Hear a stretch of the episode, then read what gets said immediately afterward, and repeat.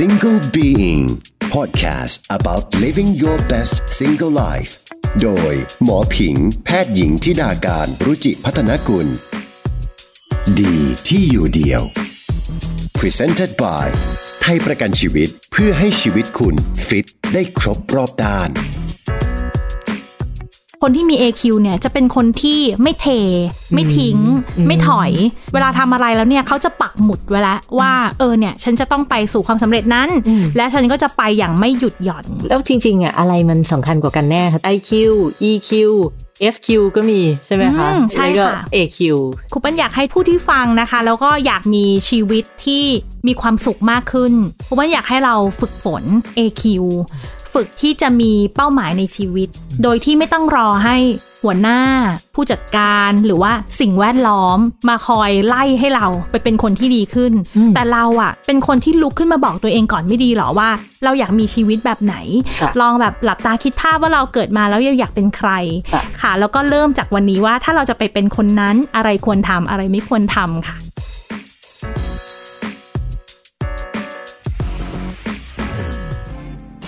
สวัสดีค่ะ กลับมาเจอกันอีกครั้งนะคะ กับหมอผิงแพทย์หญิงธิดาการรุจิพัฒนากุล และ Single Being Podcast ที่จะทำให้คุณสนุก และก็มีความสุขกับการอยู่ตัวคนเดียวมากขึ้นค่ะ เมื่อคุณฟังพอดแคสต์จบ episode คุณจะรู้สึกว่า ดีที่อยู่เดี่ยวค่ะ คุณผู้ฟังคะในช่วงนี้หมอว่าเราหลาย ๆ คนก็คงต้องประสบกับปัญหาวิกฤต หรือความเปลี่ยนแปลงนู่นนี่นั่นมากมายเนาะ ซึ่งหมอก็เป็นกำลังใจให้กับคุณผู้ฟังทุกๆ คนอยู่แล้วนะคะ แต่ว่าหมอก็คิดว่าอยากจะพยายามหาข้อมูลอะไรที่จะมา support นะคะมาเป็นอาหารสมองที่น่าจะเป็นประโยชน์กับคนที่กำลังเจอปัญหา แล้วก็อยากจะเผชิญกับปัญหาให้มันได้ดี ซึ่งหมอก็ไปอ่านเจอเกี่ยวกับเรื่องหนึ่งก็คือเรื่องของ AQ นะคะ AQ หรือ adversity quotient เนี่ยเขาก็ว่ากันว่ามันเป็นความสามารถในการแก้ไขปัญหาหรือว่า ความยืดหยุ่นในการปรับตัวเพื่อเผชิญกับปัญหาต่างๆ เอาชนะอุปสรรคต่างๆ อย่างไม่ย่อท้อ มองปัญหาเป็นเรื่องท้าทาย ไม่ใช่เรื่องที่ต้องจำนน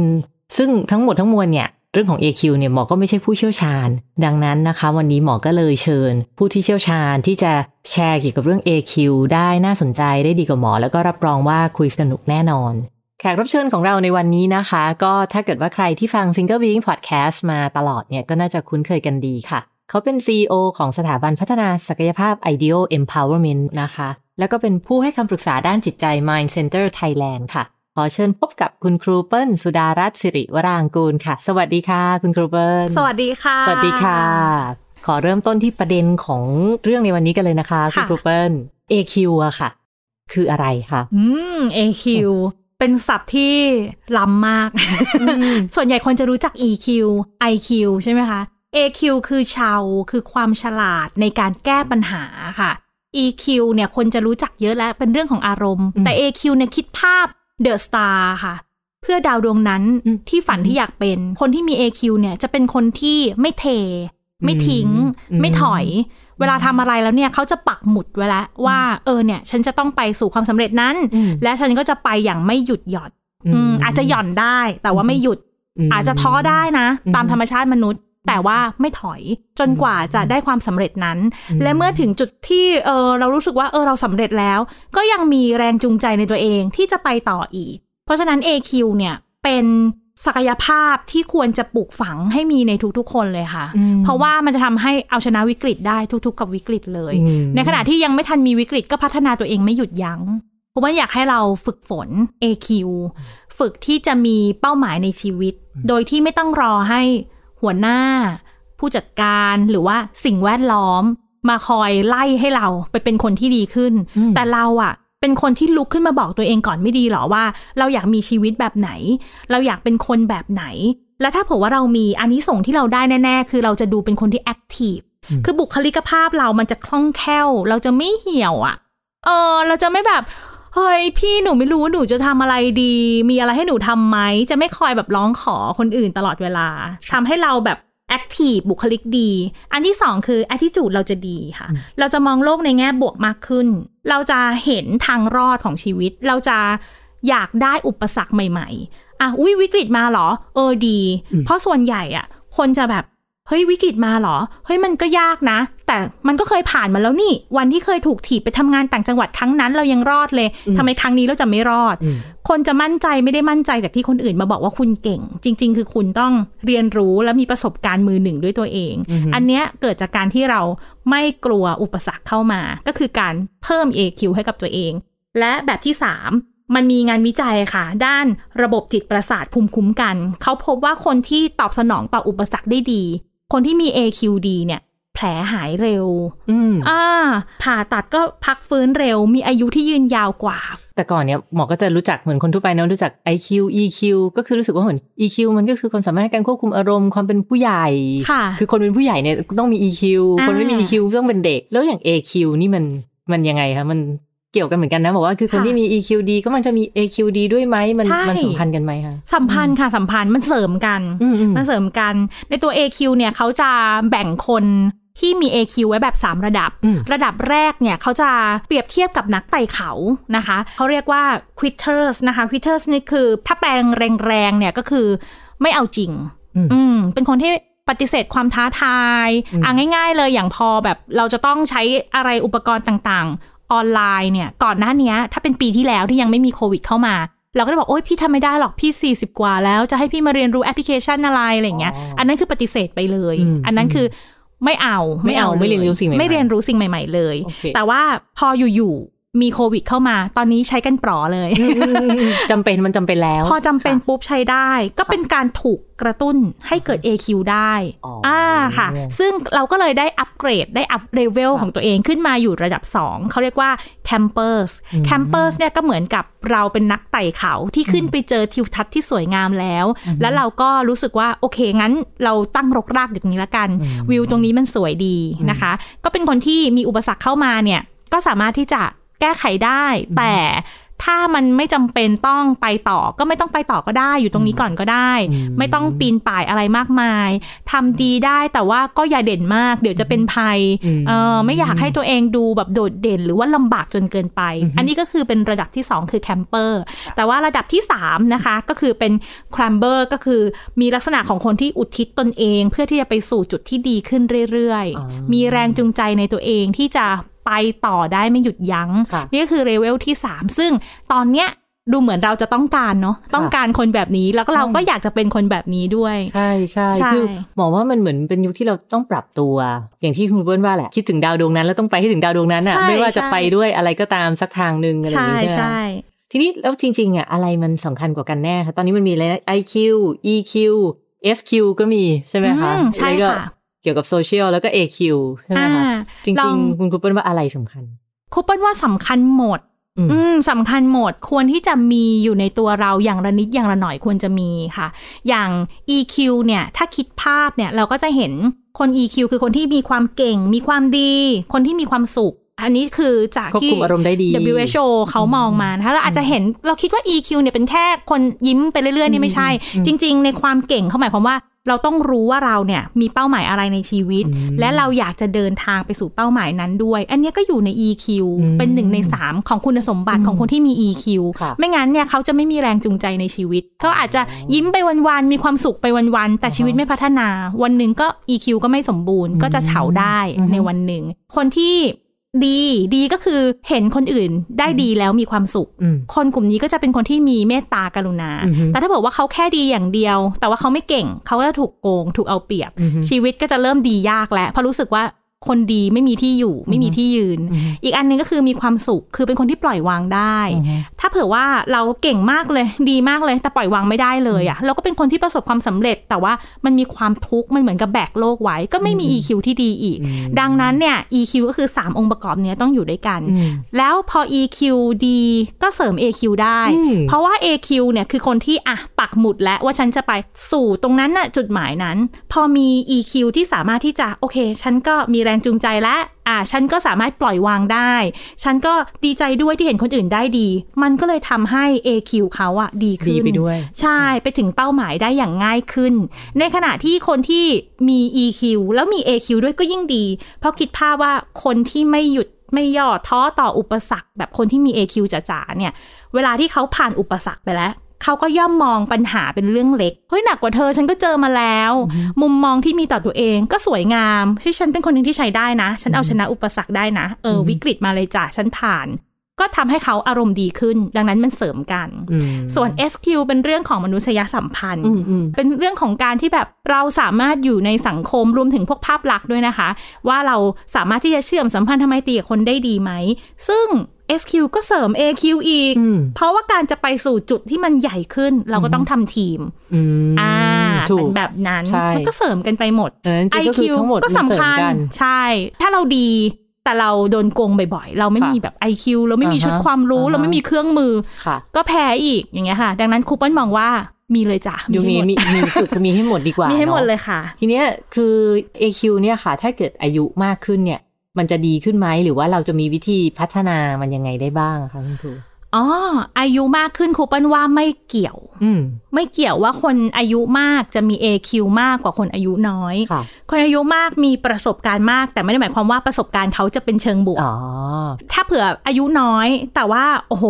ผ่านอุปสรรค bounce back bounce back ล้มลุก ล้มลุกมาได้หลาย ๆ รอบเนี่ยเขาก็จะสพัฒตรอนางอืมใช่สตรองกว่า ยิ่งในทางกลับกัน คนที่อายุมาก แต่ว่าเคยอยู่ในคอมฟอร์ z โซนมาตลอดอือฮึ วันหนึ่งที่เขารู้สึกว่าเรี่ยวแรงเขาน้อยลงแล้ว เราไม่ได้แบบว่า โอ้โห แบบเหมือนสมัยก่อนที่มีอำนาจ แล้วก็มีแบบพละกำลัง มีแบบสุขภาพกายที่ดีตอนเนี้ยก็จะเริ่มค่อยๆ ถดถอย พอถอยเสร็จปุ๊บคัมภีร์ชีวิตไบเบิลชีวิตไม่มีอือฮึเออเหมือนไม่เคยทำอะไรประสบความสำเร็จ ไม่เคยทำอะไรด้วยตัวเองเลย เดินตามคันลองตลอดเออมีวิกฤตมาก็ยอมยอมจำนนไป เขาก็อยู่ในจุดที่ให้คำปรึกษาอะไรใครก็ไม่ได้ ก็เฉาอืมแล้วก็อาจจะเศร้าอาจจะซึมได้อืมในบั้นปลาย ดังนั้นอายุอายุไม่ใช่ไม่เกี่ยวเป็นตัววัดโอเคใช่ค่ะ แล้วอะไรที่จะพัฒนา AQ ได้ การจะมี AQ พัฒนาได้คือจะต้องมีแรงจูงใจอะค่ะค่ะต้องมีภาพความสำเร็จ ที่เราอยากจะมีก่อน ถ้าอย่างในจิตวิทยาเชิงบวก เขาจะบอกว่าชีวิตที่มีความหมายคือ meaningful life อือฮึเขาบอกว่าความสุขของเราเนี่ยจะมีแบบแรกก็คือสุขกายสบายใจ แบบที่สองคือชีวิตที่มีเป้าหมายอือฮึแบบที่สามคือชีวิตที่มีความหมายอือฮึการจะมี AQ เนี่ยอาจจะต้องวิ่งไปหาชีวิตที่มีความหมายก่อน ถามตัวเองให้ได้ก่อนว่า เออ เราจะเป็นคนที่ยืนอยู่บนโลกใบเนี้ย เราอยากมายืนอยู่ในฐานะที่เราเป็นใครอืมเออเราชีวิตที่มันมีความหมายคืออะไร โอเค เราอาจจะเคยโดนฝึกมาให้ตั้งเป้า แต่อย่าลืมว่าเป้าหมายเนี่ยมันเปลี่ยนได้ตลอดอืมแต่ความหมายของชีวิตที่เราเกิดมาอืมอืมมันน่าจะเป็นสิ่งที่เราควรที่จะเห็นมันตั้งแต่วันนี้ค่ะมีเคสคนที่มาปรึกษาปัญหาอะไรที่ ใช้ AQ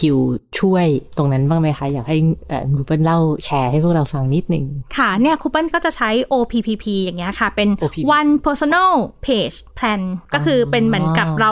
ลองคิดก่อนว่าจริง ๆ แล้วอยากได้อะไร คือวัยรุ่นคนเนี้ยค่ะ เขาอะมีลูกแล้ว เป็นคุณพ่อที่อายุยังไม่ถึง 30 เลยอ๋อแต่ว่ามีลูกเป็นคุณพ่อแล้วหนุ่มค่ะ เป็นคุณพ่อวัยหนุ่มนะคะ แล้วคุณพ่อคนเนี้ยก็เป็นคนที่เป็น top sales อ่าเขาแบบขายเก่งมาก ปัญหาของเขาก็คือว่าตัวเขาเองเนี่ยเขารู้สึกว่าคนที่ร่วมงานกับเขาว่าไม่ค่อยรักเขาเท่าไหร่อ่าฮะเออซึ่งก็เป็นอย่างนั้นจริง ๆ คือในที่ทำงานเนี่ยคนจะไม่ค่อยชอบเขา เพราะว่าเขาอะชอบแย่งลูกค้าเพื่อนไป เก่งเกินไปโอเคใช่ค่ะเก่งแล้วก็หัวหน้าก็จะไม่ค่อยชอบเขา ตรงที่ว่าตัวเขาอะไม่ค่อยเก่งข้อมูลผลิตภัณฑ์เท่าไหร่ แต่ว่าลักษณะคือพูดเวอร์เกินจริงอ๋อได้ค่ะแล้วก็ทำให้ลูกค้าแบบรู้สึกอุ้ย อยากได้สินค้าค่ะทีเนี้ยพอเขาทำมาเขาเริ่มรู้สึกว่าเขาจะไปต่อได้ไหมอะค่ะ เพราะว่าในที่ทำงานเขาเริ่มรู้สึกว่า เพื่อนก็ไม่ชอบ เพื่อนก็ไม่เจ้านายก็ไม่เอ็นดูใช่เราจะทำยังไง จะไปต่อได้ไหม เริ่มรู้สึกว่าหรือว่าจะไปต่อหรือพอแค่นี้ หรือว่าอันนี้ไม่พอหรือว่าเอ๊ะแต่เขาก็คิดว่าเขาก็เก่งนะในความเป็นเซลล์ครูมันก็เลยให้เขาทำว่าชีวิตที่มีความหมายของเขาอะคืออะไร อีก 25 ปีเขาอยากเป็นยังไงอืมเออเขาอยากเห็นลูกเขาเนี่ย เติบโต คือในคลาสเนี้ยทำพร้อมกันในองค์กรนะคะ เพื่อนทุกคนน่ะตกใจในว่า เออ คนคนนี้ที่เคยไม่ชอบ แต่จริง ๆ เขาอยากเป็นคุณพ่อที่ดี อยากที่จะเลี้ยงลูกสาว ให้เติบโตเป็นคนที่มีคุณภาพให้กับสังคมอือฮึทุกคนก็อืมทึ่งในความคิดเห็นของเขา อ่า แล้วอีกสิปีเขาต้องทำอะไรอ๋ออีกสิปีเขาก็ต้องขึ้นเป็นในระดับหัวหน้า อาจจะเป็นหัวหน้าโชว์รูมหัวหน้าภาคอะไรอย่างเงี้ยเขาก็อยากจะเติบโตแบบนั้น แล้วอีก 5 ปีเขาต้องเป็นใครอ๋อก็ต้องเริ่มเป็นระดับผู้จัดการในกลุ่มย่อยของเขาแล้ว เอาแล้ววันนี้ล่ะเขาควรจะทำยังไง เออเขาก็รู้แล้วว่า เขาจะไม่ได้ลาออกหรอก เขายังต้องไปต่อแหละ คงไม่ได้พอแค่นี้ แต่สิ่งที่เขาจะต้องทำก็คือ เขาจะต้องเก่งความรู้ในด้านผลิตภัณฑ์มากกว่านี้ ไม่งั้นเขาจะไปต่อในจุดที่เขาอยากไปไม่ได้ แล้วการที่เขาแย่งลูกค้าเพื่อน มันก็จะทำให้เขาไม่มีทีมค่ะแล้วคนที่ไม่มีทีมจะเขาก็ขึ้จะนขึ้เป็นนเป็นหัหัววหหน้าน้าไม่ไม่ได้ได้ ใช่ค่ะอ๋อก็คือเหมือนเซต โกสุดท้ายเอาไว้ แล้วค่อยๆ ย้อนอ่าขยับขยับขยับมาจนปัจจุบันเนี่ย เราจะต้องปรับตัวอย่างไร เพื่อไปให้ถึงโกนั้น ใช่ค่ะ ใช่ไหมคะ ไม่งั้นถ้าเขาไม่ได้ขยับตรงนี้ เขาก็อาจจะลาออกแล้วคิดว่าทุกวันนี้มันดราม่าเยอะอืมคนที่ร่วมงานไม่น่ารักค่ะหรือเขาไม่เหมาะกับตรงนี้ค่ะก็จะกลายเป็นมนุษย์แบบเลเวลแรกที่จอดแค่ตรงนี้จอดแล้วออกไปแค่ตรงนี้ทำอย่างอื่น โอเคอืมคุณผู้ฟังจริงฟังแล้วก็ลองทำเวิร์กช็อปกับตัวเองตามได้เนาะใช่ไหมคะ ใช่ค่ะ OPP ค่อยๆ ตั้งเป้าสุดท้ายแล้วก็ค่อยๆ ขยับมา 25 ปี 10 ปี 5 ปี ปัจจุบัน ใช่ค่ะ ละเอียดกว่านั้นได้ไหมคะหรือว่าประมาณนี้คือดีสุดแล้ว ประมาณนี้ค่ะอือฮึเพราะว่าจริง ๆ ภาพสุดท้ายเนี่ยเป็นภาพใหญ่เป็นภาพที่เราต้องเห็นชัดเจน 25 ปีก็แบบไกลมากทำให้เราเห็นบั้นปลาย 10 คือไม่ไกลเกินไป ส่วน 5 เนี่ย จะทำให้เราเห็นเนี่ย circle หนึ่งของชีวิตมันจะอยู่ประมาณ 7 เนอะชั่ว 7ปีดี 7 หน เพราะฉะนั้น 5 เนี่ยมันจะยังไม่ไกลมาก ยังไม่ถึงกับผลัดสถานที่ผลัดคนที่อยู่รอบตัวเราอ่าฮะจะยังเป็นแบบ บุคลากรแวดล้อมเดิม สถานที่เดิมอะไรอย่างเงี้ยพูดว่าว่าพอห้าปุ๊บแล้วมาที่วันเนี้ย เราจะ plan จากวันเนี้ยไปหนึ่งปีได้ด้วยตัวเราอยู่แล้วอืมดูกับย้อนจะเกิดขึ้นทันที สิ่งที่ต้องทำวันนี้กับสิ่งที่อย่าทำเลย เพราะเดี๋ยวมันจะไม่ได้แบบนั้นอืมค่ะถ้าเกิดคนที่ทำแล้วทำการบ้านละ อยากส่งการบ้านครูเปิล ไปส่งที่ตรงช่องทางไหนได้บ้างคะอ๋อสามารถเข้ามาได้เลยค่ะครูเปิ้ลมี 2 เพจนะคะ มีเพจ My Director กำกับใจ by ครูเปิ้ลนะคะ แล้วก็เพจ IDEO Empowerment นะคะ วันนี้ต้องขอบคุณคุณครูเปิลสุดารัตน์สิริวรางกูลมาก ๆ เลยค่ะ ค่ะ สวัสดีค่ะขอบคุณสวัสดีค่ะค่ะ คุณผู้ฟังคะหมอว่านะคะ ถ้าเรามีการวางแผนชีวิตที่ดี มีสติรับมือกับปัญหาเราก็จะผ่านพ้นวิกฤตหรือปัญหานั้นได้ด้วยดีเช่นกัน AQ จึงเป็นอีกหนึ่ง skill ความฟิต ที่จะมาช่วยเพิ่มชีวิตของเราให้อยู่รอด และอยู่ได้อย่างมีความสุขค่ะ ขอบคุณที่ติดตาม Single Being Podcast นะคะ ถ้าชอบเรื่องราวที่หมอชวนครูเปิ้ลมาคุยในวันนี้ก็ฝากกดไลค์กดแชร์ หรือว่าคอมเมนต์มาก็ได้นะคะ เป็นกำลังใจให้กับพวกเราค่ะ และถ้าอยากคุยเพิ่มเติมกับหมอก็ Twitter ธิดาการนะคะ T H I D A K A R N ค่ะ และสุกร์หน้าเรามีนัดมาฟังเดี่ยวร่วมกันนะคะ ที่ Single Being ค่ะ สวัสดีค่ะ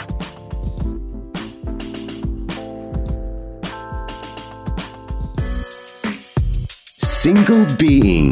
Podcast about living your best single life